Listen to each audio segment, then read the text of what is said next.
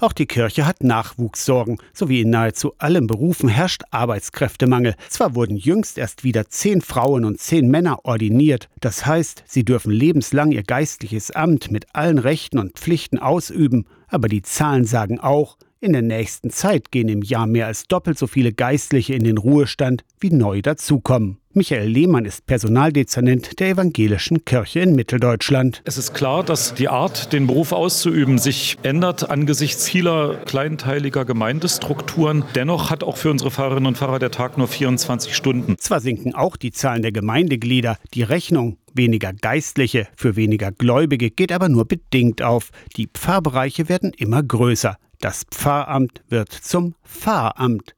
Pfarrerin oder Pfarrer sind mehr unterwegs zwischen ihren 10, 15 oder manchmal über 20 Dörfern als auf der Kanzel. Dazu kommt oft noch Baubegleitung oder Bürokratie. Das heißt, könnten Pfarrerinnen und Pfarrer sich um die Kernaufgaben ihres Pfarrberufs kümmern, dann hätten wir möglicherweise viel weniger krisenhafte Erscheinungen, was den Mangel betrifft. Aufgaben, die nicht zum Kern des Pfarrberufes gehören, sollen deshalb noch mehr als bisher abgegeben werden. Dass die bürokratischen Leistungen, die wir erbringen, professionalisiert werden.